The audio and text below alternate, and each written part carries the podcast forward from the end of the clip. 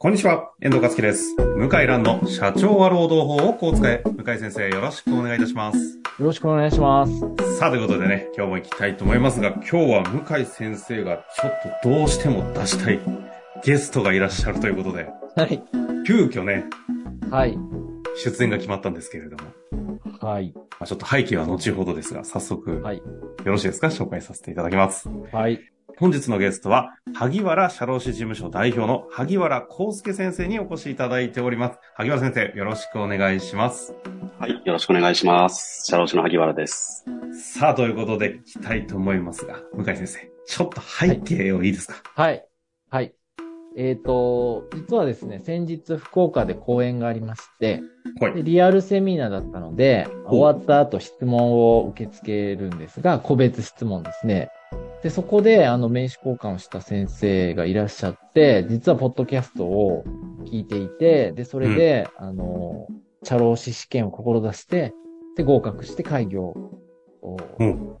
至ったんですと。うんで、名前をおっしゃって、はい。で、ポッドキャストで質問もしましたと。ああ、ああですね、萩原先生ってね、ありましたね。あーって言って、で、実ははうちの事務所とも、事業顧問契約締結していただいてまして、あ、そうなんですね。の、はい。僕が担当じゃなかったので、はいはいはい。あの、ちょっとその先生とうちの修行顧問の先生が一一致するとは全然認識してなくて、なるほど。それで、わーってびっくりして、ぜひ、あの、ポッドキャストとか出てくださいって言って、ほうほうで。まあ、あ、いいですよって急、急遽お願いして、あ、で、それで今日に至ったんですね。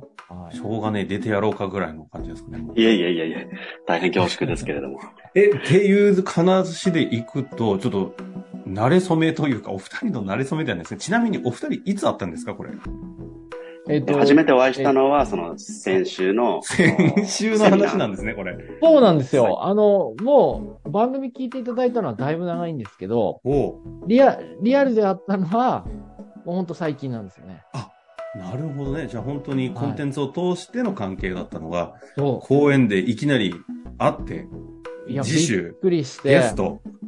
はああ、すごい。で、珍しく向井先生から夜中、あの、すごい興奮気味というかね、熱いメッセージが来て、なんかすごい人いるぞ、みたいな連絡だったんですけど、まあ、その萩原先生がね、お越しいただいておりますので、今日は、あの、早速行きたいと思いますが、なんか簡単に自己紹介いただいてもいいですかね？はい。えー福岡で社労士をしております、萩原康介と申します。えー主に運送会社さんの人事労務のご支援に取り組んでおります。えー私まだ登録開業したのがつい先日でして、もう本当に開業間もない、もうペーペーの社労士なんですけれども、まあこうして向井先生のですね、えーポッドキャスト、ゲストでお話しさせていただくの、お大変恐縮なんですけれども、どうぞよろしくお願いします。よろしくお願いしい。ます。よろしくお願いします。まあ、せっかくなんでね、時系列少し見ながら話するのはいいのかなと思うんですけど、向井先生を知ったきっかけはどんな感じですかね？えーっとですね、私がもともと法律事務所に勤務をしておりまして、はいはい。で、そこでこう、セミナーのですね、えー企画をしたりとか、お客さんにお配りするニュースレターを作ったりとか、まあそういう業務をしていたんですね。おで、向井先生はもう、お法律事務所業界では、もう有名でいらっしゃるので、お名前はずっと知ってたんですけれどあもあ、、やっぱりそうなんですね。うん、そうですね。それで、まあそのホームページとかニュースレターのこう記事を作るにあたって、まああるいはそのセミナーを企画するにあたって、まあどういうトピックがあるのかなというところで、はい、はい。えーいろいろ悩んでいたところ、このポッドキャストを知りまして、えーまあ聞き始めたというのがもう3、4年前のことですね。3、4年前。その時はじゃあ当然まだ社労士の資格、てかは勉強してないみたいそうですね。はい。当時確かう150回ぐららいだった。な。150回ってなんだ？はい ?150 回。あのーうん BGM がまだ古いは頃。い。よよく、ありがとうございます。はいそれでもう遡って第1回まで聞いて、まあ、それからもうずっと聞かせていただいてるだって。今もう430回近いんで、150回っていうとちょっともう記憶定かではないですが、きっと今運送業の方をメインでとおっしゃられてましたけど、向井先生が運送業の書籍とかお話をしだしたあたりですよね、きっと。そうですね。だから5、6年前じゃないかな。で、出会って。知ったのが4年。え、ちなみにじゃあ法律事務所では、そのいわゆる資格業務やってたというよりも、ホームページだなんだっていう、そのマーケティング寄りのそうですね。はい。お仕事をされてて。はい。あで、おもろいコンテンツあるぞ。この向井そうですなんとはという感じなんですかね。そうです。はいおーああ、そういうことか。え、で、そこから、俺も資格を取ろうっていきなりならないとは思うんですけど、ちょっとどういう経緯が？そうですね。と、私がもともと司法試験受験生で、まあ、弁護士志望だったんですね。ほど。なので、えまあ、修行資格に対する未練っていうのはずっとあったんですけれども、はいはいはい。で、えーまあ、ポッドキャスト聞く前は労働法の勉強は全然したことがなくて、えーまあ、ただやっぱり、えー向井先生の話聞いてですね、やっぱり労働法面白いなと。というのはやっぱり、こう人間臭いというか、生々しい人間模様がはい見えるというところはいで、まあ、他の法律よりも、おお面白いなというふうに思ってですね。へで、じゃあちょっと社労士勉強してみようかということでテキストを買って勉強を始めたという感じですね。え。え、本当にそれが実話なんですか？向井先生のそうです、そうです。話聞いて、人間臭、はいい。視覚的に労働、社労士面白いな、やるか。で、そうです受かって、今合格。で、独立ですか？そうです。ちょっと向井先生。責任重大じゃないですか。責任重大でびっくりしましたね。あ、こ、この感じが興奮のきっかけだったんですね。いやー、びっくり。ええ。いや、本当に、いや、全然言葉になってないじゃないですか。そう、そういう人がいるかもなとは思ってたけど、現に、そうやって、こう、目の前でいらっしゃって話をすると、まあ、本当に、ああ、番組やってきてよかったなと思うと同時に、こう、責任を、責任を感じますね。責任すらもね。責任を感じますね。本当ですよね。まあちょっとね、どこかでコラボセミナーとかやったらすごい楽しそうだなとそう思いますですね。もう本当に縁があって、しかも運送業、あの、力入れてなさっているっていうので、僕も力、あの、入れてやってるので、ぜひ一緒にこれから、あの、事務所ともどもですね、あうん。のこうなんか、セミナーとか取り組んでいきたいなと思いますね。萩原先生、ものすごい不思議なキャリアを、なんかこうよくわからないんですが、もともとあれなんですね、上上智の外国語学部出て、一橋の法学大学院まで出られてて、15年前とはあるが、TOEIC900 点以上。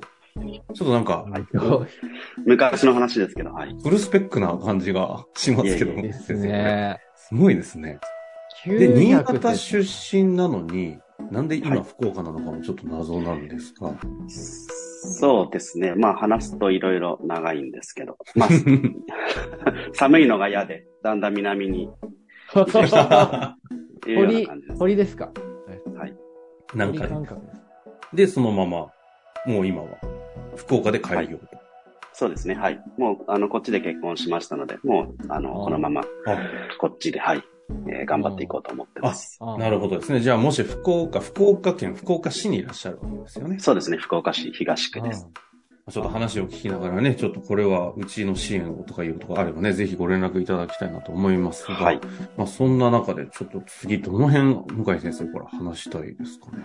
はい。いや、あの、本当今、社労試験って、うん。数パーセントの合格率しかなくて、で、受験してる方もこれ聞いていただいてると思うんで、はいはいはい。こう、あの、まあ、今の部類でいくと、3回受験したと伺ったんですが、はい。働きながら3回だともう短期合格の、おそらく今は類に入ると思うんですけど、そうですね。はい。ですよね。あの、こうなんか、コツとか、まあ、やってよかったこととか、受験生の方に、こうした方がいい。働きながら。らの合格の手引き的な。そうですね。やっぱり、えー通勤時間とか昼休みとかに勉強することが多かったので、もうそれこそ、ポッドキャスト聞いたりとか、あーまあネット予備校みたいのを使ってたので、はいそれをずっと聞いたりとかしてましたね。結構、ポッドキャストも社労士試験で役に立ったと思います。そんなことはないんじゃないですか？そんなことあるんですか？まあ、あのーやっぱりモチベーションになりましたし、モチベーション。あの、社労士試験って、あの、一般常識科目っていうのがあって、うんこれがすごいうん鬼門なんですよね。特に一般常識の選択式っていうやつが難しくて、あのへー、どこから飛び出してくるかわかんないっていうような。科目なんですよ。はい、はい、はい。で、やっぱり、ポッドキャストで向井先生が、その、まあ、時事ネタを取り上げてくださるので、結構それが役に立ったと思いますね。あこれ聞いたことあるなと。知事ネタ、あのー生きてるんですね。そうですね。私が受かった年の試験でも、転勤命令とか、あと、有期雇用社員の雇い止めですね。日立メディコ事件とか、そういうのが出たので、おーあ、これ聞いたことあるなとおーいうのはありましたね。おー向井先生らしいですよ。いやー結構運ゲーだって言うじゃないですか。ほんと最後ははい運だみたいな。運ゲー。そうですね。はい。運の要素大きいですね。え、1点にもう何百人、千人、二千人ぐらいいるような試験で、はい合格点と、こう、やっぱり執念っていうか、やっぱり最後は何が決め手になったんですね、3回目で受かったと。そうですね。いや、多分ですね、私より優秀な方で何年も落ちてる方って本当にいらっしゃると思うので、はい。もうそれは運ですよね。わあ、うんまあ、ただ諦めずに最後までやるっていうところじゃないですかね。私も結構試験時間中ももうこれ無理かもしれないなと思って諦めかけましたけど、結構シャドウ試験ってあの3時間半ぐらいあるんですよね、その。ええそんな長い。で、体力的にもきついので、もうこれ今年無理かなみたいに思いましたけど。いやー、あの3時間半すごいなーいやー、昔、小試験もあの、マークシート3時間半だったんですけど、今思うとありえないですね。あんなのよくできたと思いますね。えー思い返すと。うんちょっと若いからできる、ちょっと量時間ですね。うん今思えばですね。いやー。それであの、法律事務所にお勤めで、で、今も、はいあの、一部お勤めというか、在籍をなさっていて、ではいこう法律事務所でパラリーガルとかマーケティングとか担当しながら資格試験の勉強している方もいらっしゃると思うんですね。はい。はい。はい。そう、そういう方に何か、こう、あの、アドバイスとかあります結構いらっしゃると思うんです。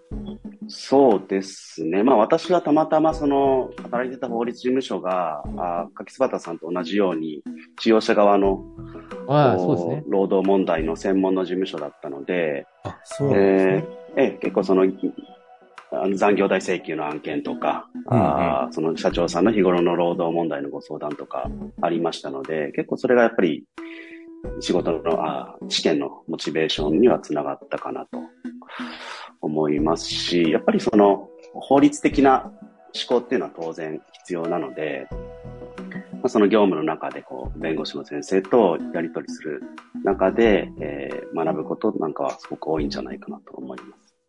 うん。おうなるほど。なるほど、なるほ社労士試験って、ちょっとあまりに私がちょっと肌感がなさすぎて、あの、はい。ついていけないんですけど、結構最近合格率が低いって噂は聞いたことあるんですけど、やっぱそういう状況なんですか？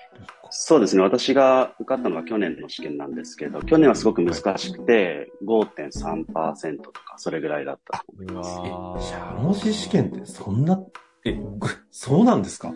そうですね。やっぱり今、あの、働き方改革の影響かわからないですけど、すごく人気があるので、なるほど。え受験生も増えてますし。難しくなってますよね。うん。あだから萩原さんみたいな優秀な方が受けちゃうから、また大変なことになっているという感じなんですかね。っていうか、一個すごい気になるんですけど、独立されてまだ本当に数ヶ月じゃないですか。はい。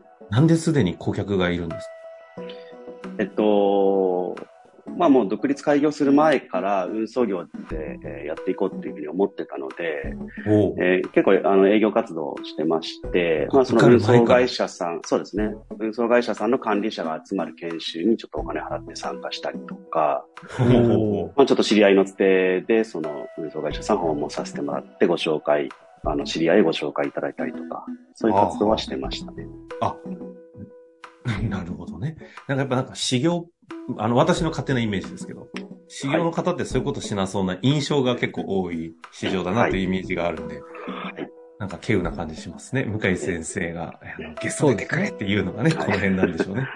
あの、うん私いつも作業着着て、作業着にシャローシバッチつけて営業してええあの、こう、なんですか、ブ、ブ、ブルーゾンっていうか、あの、ああいうそうそうですねジャンバーですよね。よくええ社長さん着てる。あーあの、スーツ着ていくと、なんかうちの会社やらかしたのかなみたいに他の従業員さんが。思われる 話聞いて、配慮なんですね。ええしゃあの、作業服の方が馴染みやすいかなと思ってですね、え事務所名入りのあ作業服で営業してます。ー、事務所名義の作業す服作ったんですごいかなもうなんか初めから発想がちょっと違いますすごいでね。すね。それ受けますね。それでそうですね。まあ、えうん喜んでいただけますね、結構。そうですね。ええいや、あの少しだけお話がね、前段で出た、あの、打ち合わせの時に出たんですけど、英語結構得、お得意じゃないですか。経歴的。今後、業界運送業というのが外国人労働者増えていくとなると、そうですね、はい。その辺は、萩原さんにとっては実は追い風の可能性もあるっていうのまで。そうですね。まあ将来的にはやっぱり外国人ドライバーっていうのは増えてくると思いますので、えー、まあそのあたりもご支援できたらいいかなとは思ってますね。いやー、向井先生いかがですか？いや、もう本当素晴らしいですね。あのーこう、だんだんこういう方がね、業界に参入すると活性化しますうね。ん、いや、そうですよね。おーあのーいやいやいや、もうぜひ、こちらもですね、まあ、うちの事務所でも一緒にできることあれば、ご協力させていただきたいと思いますね。はいいや、本当ですよね。もうあのはいー、柿椿さんの修行顧問、あの、修行顧問のサービス、そうなん活用ですねさせていただい。ておりまして、そうはい。あの、樋口先生にお世話になってますです。よはい、樋口が担当させていただいてて、本当ありがとうございます。あの修行顧問って実態が見えない、あ我々リスナーからすると実態が見えないんですけど、あの、し ざんくばらに言えるのかな。社労士の先生としてはやっぱり有効活用できるもんなんですか？そうですね。私は基本的にチャットワークでやり取りさせていただいてるんですけれども、やっぱりおお客さんからいただくご質問で、えーまあちょっとその紛争になりそうな案あ件とか、あーまあその、ね、まあ、過去の判例を踏まえて回答しないといけないような場合に、ちょっとやっぱり弁護士のご意見を伺いたいなっていうケースがあるので、うんうん。えーすごく、スピーディーにご回答いただけるので、えーお助かってますね。あーありがとうございます。いやー、ポッドキャストから何から合格まで行って、独立後もしっかりとね、活用しきるあたりが、いい意味でしたたかですごいいですね。やいやいやいやいや、ぜひね、セミナーとか一緒に。本当ですよね。はい一回福岡で、うんあの、うんもう業界特化、運送業界のそうですよ。コラボセミナーとかもね、はいできるでしょうし、はいぜひやっていただきたいですね。はい。そうですね、はい。はい。まあそんなことがあるときにはまた、あのね、メルマガやら、ポッドキャスト等々でも告知入ると思いますので、ぜひ、はい。追っていただきたいなと思いますし、はい。またタイミングで、今はね、開業間もないんで大変な時期でもあると思いますので、落ち着いて1年後、2年後ぐらいですかね。ぜひぜひまた進捗で遊びに来ていただけたら嬉しいですよね。はい。よろしくお願いします。はい。まあ、ということでね、福岡にいらっしゃる方、ぜひ、萩原先生、サイトもありますので、萩原社労士事務所、あの、サイト見ると、あー、狙いがそこかという意味でも面白いと思いますので、見てみてください。ということで、向井先生、萩原先生、終わりましょう。ありがとうございました。はありがとうございました。本日の番組はいかがでしたか？番組では向井蘭への質問を受け付けております。ウェブ検索で向井ロームネットと入力し、検索結果に出てくるオフィシャルウェブサイトにアクセス。その中のポッドキャストのバナーから質問フォームにご入力ください。たくさんのご応募お待ちしております。